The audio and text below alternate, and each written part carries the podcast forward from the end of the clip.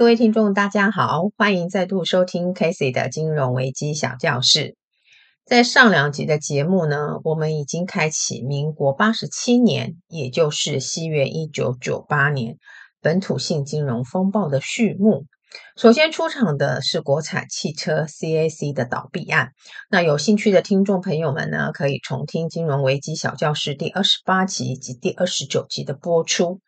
紧接着要出场的，这是一家金融机构。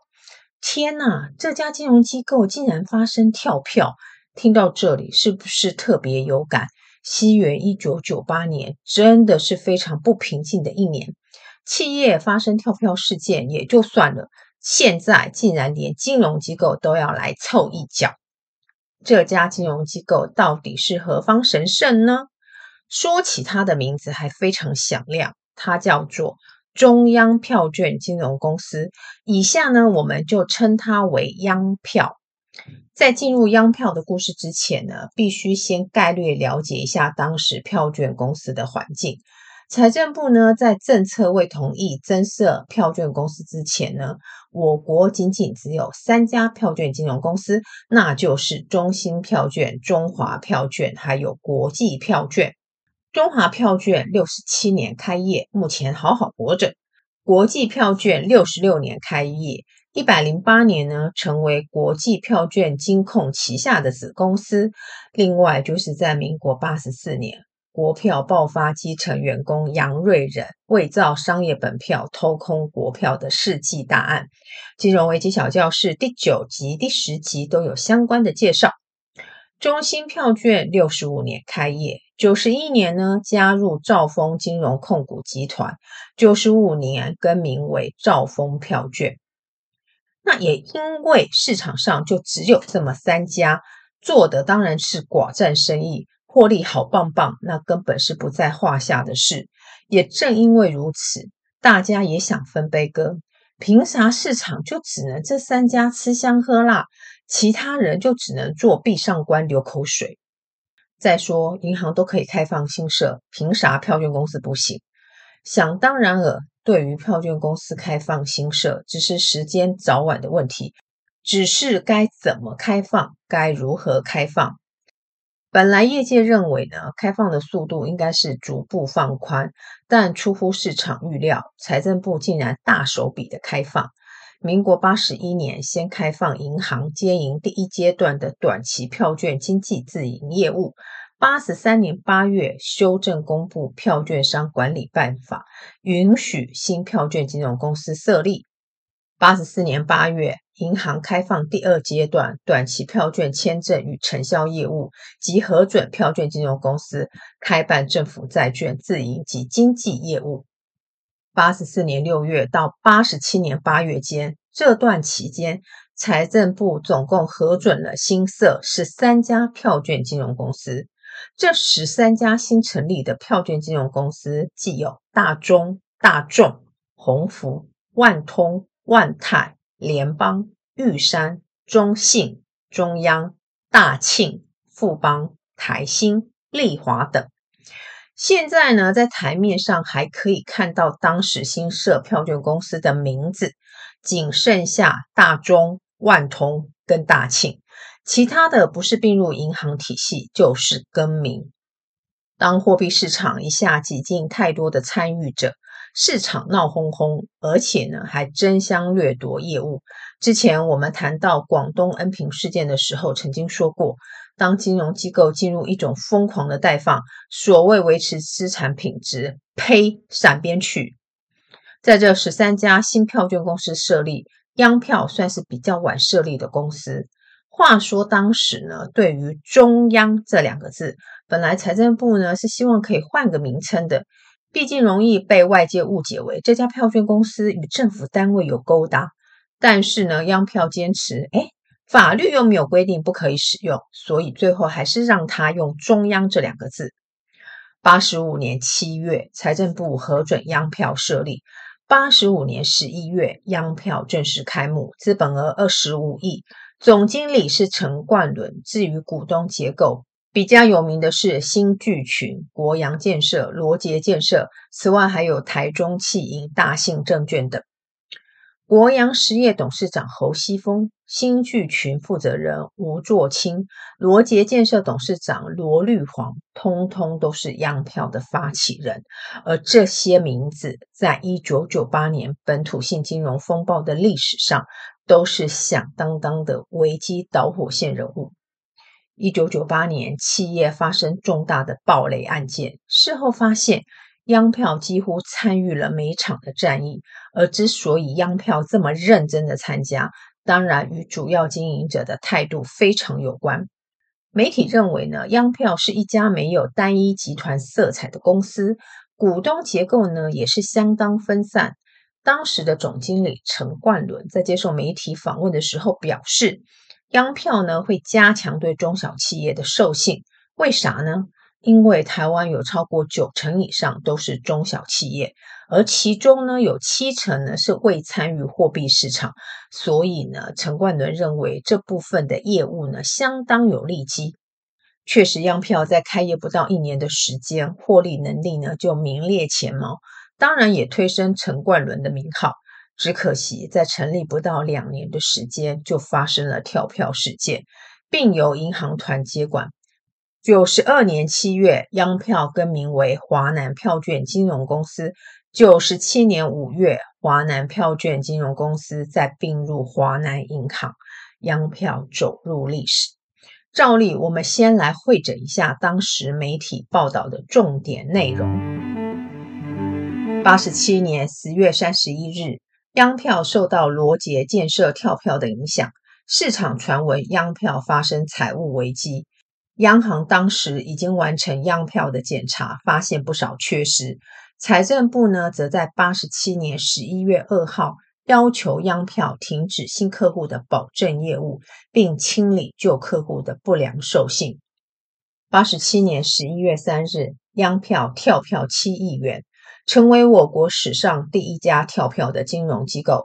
财政部则在当天就做出进驻接管央票的紧急处分。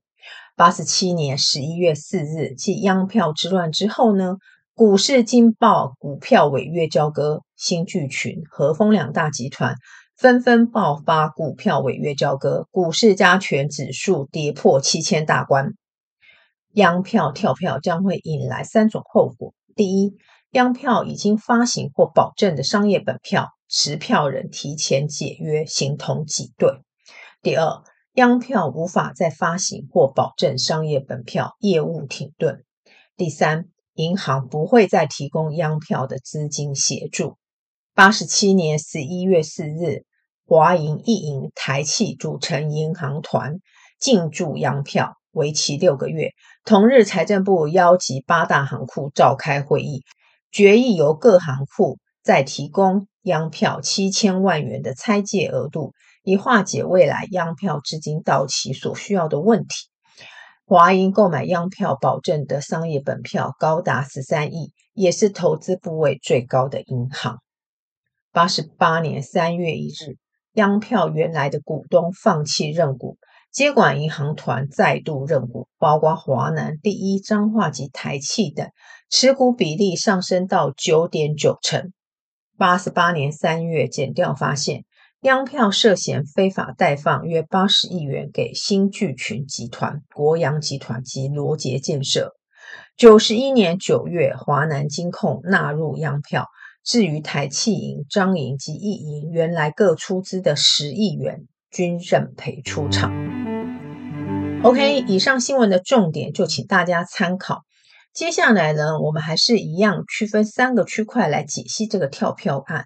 不过，因为这个故事有点长，所以我们会拆分上下两集来播出。首先，先来解析为何央票会发生跳票。央票的资本额是二十五亿元，依据当时的法规，保证发票的授信额度约三百一十二亿元，也就是可以做到资本额的十二点五倍。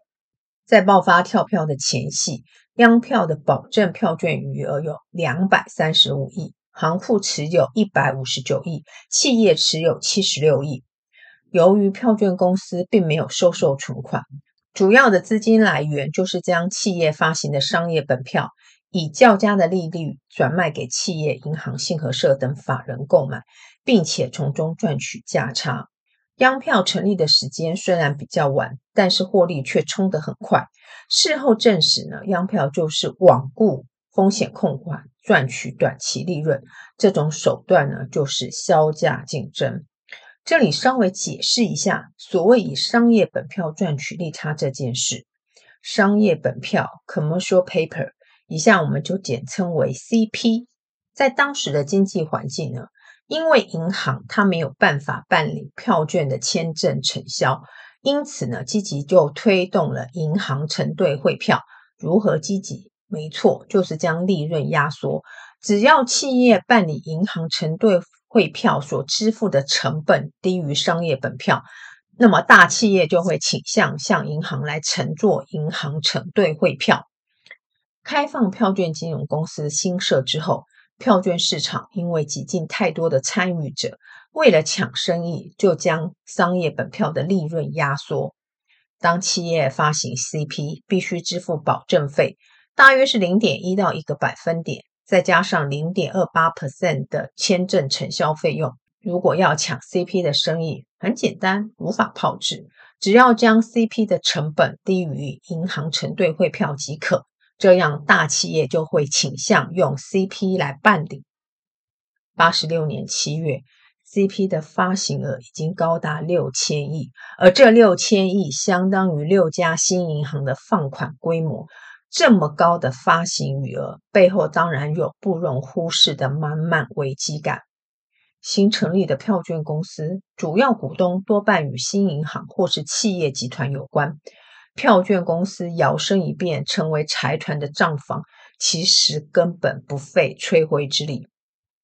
这一些套路包括票券公司为财团旗下的公司发行 CP，集团呢再用这些资金去炒股，或是将不好的担保品在票券公司抵押，取得灵活的资金运用。面对这些危机，主管机关呢也并非后知后觉，只是当时可用的武器似乎除了加强精简之外，并无其他积极有力的方法可以用来打怪。媒体报道称，央票在开票的第三个月的时候，就对大股东大幅授信，然后再将授信的款项拿去炒股炒房。八十七年，财政部曾经四度发函给央票。要求改善对关系人的授信，但是这些意见，央票的高阶主管者置若罔闻。所谓高阶管理者，当然就是剑指央票的总经理陈冠伦。陈冠伦早期的经历是在行政院，政治圈的人脉十分广，当时希望争取华票的总经理职位，只不过当时的华票也不是省油的灯，只愿意给陈冠伦副总的职位。毕竟呢，他们也知道这个咖啥都不懂，先历练历练，等到有那个本事再说吧。陈冠伦入主华票之后，果然与高层相处不融洽，不久之后就跳槽到鸿福票券。陈冠伦还带了二十位的中华票券员工一起跳槽。鸿福票券呢，在八十八年十一月呢，更名为台湾票券，目前还活着。陈冠伦在鸿福票券不久之后，一样因为人事的问题辞职。之后呢，选择自己创业，并与一些财团的大股东设立央票。外界形容陈冠伦呢，就是非常的会讲话，讲究排场。据说呢，他在央票的办公室里就有一百坪，还有三温暖。看在其他同业的眼里，简直是大傻眼。要知道，公司草创之初，每件事都要花钱。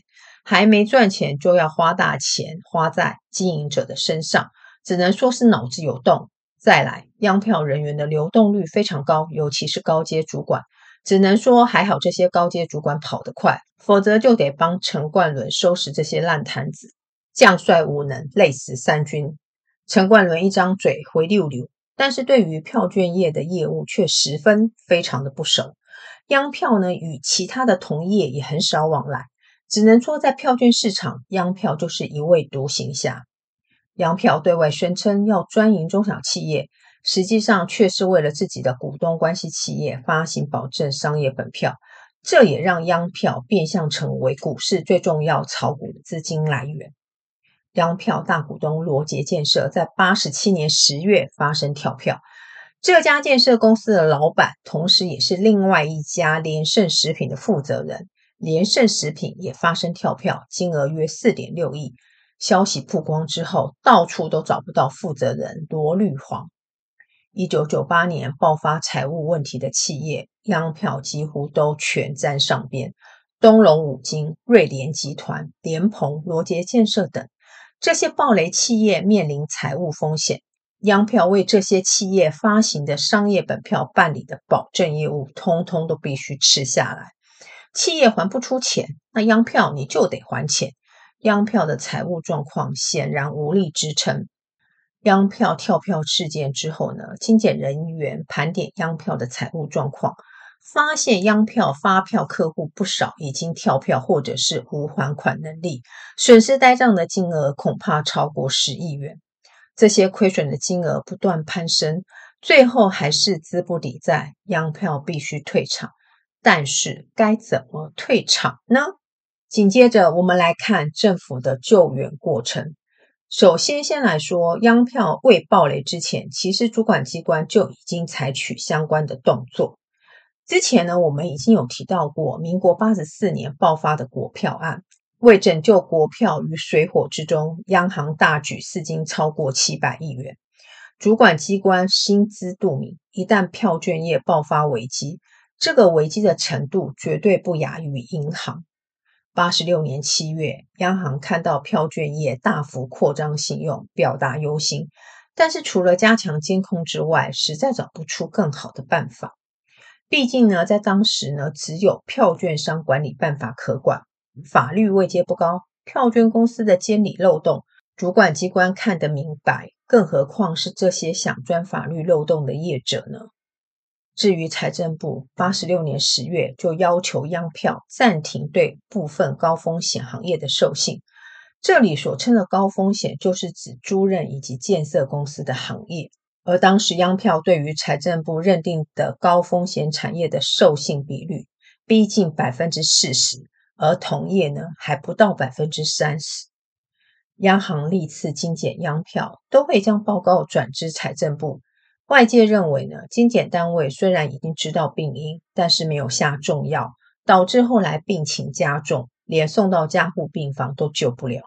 媒体报道称，在八十七年的十一月三号，央票曾经到央行来寻求协助，但央行表示必须提供足额的担保品。而且要有银行来融通，但是央票提不出合格的担保品，自然没有央行同意提供融通的这件事发生。同日，央票发生跳票，在这之前呢，只有企业或个人才会有跳票这种破事。没想到这一次，连票券公司都来凑个热闹，真是让金融市场直接呆掉傻眼。之前八十四年国票案的恐怖印象都还余悸犹存，现在又来放大招，搞个跳票，可能波及的影响，主管机关想都不敢想。央票跳票案最害怕的应该是，如果这不是一个单一个案的话，想要以市场的机制处理，恐怕最后受不了的不是市场，而是政府。因此，对于这个危机案，政府没有悬念，就是要救。主要的决策重点包括：为解决央票的财务问题，财政部在八十七年十一月二日紧急协调二十家银行与央票协商，并决议三点共识：原定拆款额度不删减；央票保证的商业本票，如果发行公司希望展延，银行会继续购买；不解约票券的复买回操作。财政部在八十七年十一月三日做成由银行团进驻接管央票的紧急处分。八十七年十一月四日，由华银、易银及台企组成接管小组进驻央票，为期六个月。OK，解决危机的第一步还是要来先处理财源的问题。央票的案子，银行团救援或是投下的资金，就是一根救命稻草。对央票如此。对当时企业爆发财务危机也是如此。在一九九八年重大的企业财团违约交割案，银行团通通都得担负起主要的资金备援任务。当然，这也造就金融机构庞大坏账的隐忧，这是后话。银行团呢，在进行央票之后，经盘查，央票确实已经资不抵债，负债超过资产的金额高达二十亿元。因此，银行对于是否要继续提供融资协助这件事怨声载道。银行团内部先起哄，在央票债务的清偿上，华银有独厚自家银行之嫌。据闻，央票还有七八位重量级的立委投资。导致财政部在处理态度上太过宽容，部分银行并未投资央票，但却被财政部点名要求提供拆借额度。八十七年十二月三十一日，央票实际上已经是资不抵债，净值已成负数。八十八年一月二十日，减资为一百万元。八十八年三月十日，增资六十亿元。八十八年三月二十四日，在财政部的主导之下，由华银、一银、台企及彰银等四家银行，以高达九十九点五 percent 的持股比率入主央票，并进行董监事的改选。改选之后，由赖林三担任董事长，李新金担任央票的新总经理。赖林三也是当时华银的副总，从央票发生财务危机开始。就担任接管小组的召集人，负责善后工作，因此由他来接任董事长，应该也是毋庸置疑。至于陈冠伦，在八十九年被检察官因背信罪判刑四年确定，理由是未善尽授信风险评估，导致央票巨额亏损。简简单单这七个字，未善尽风险评估，却藏有无数的猫腻在里面。哪些猫腻呢？下一集的故事将再为大家细细的解析。OK，今天的节目就先到这，我们下期同一时间空中相会，拜拜。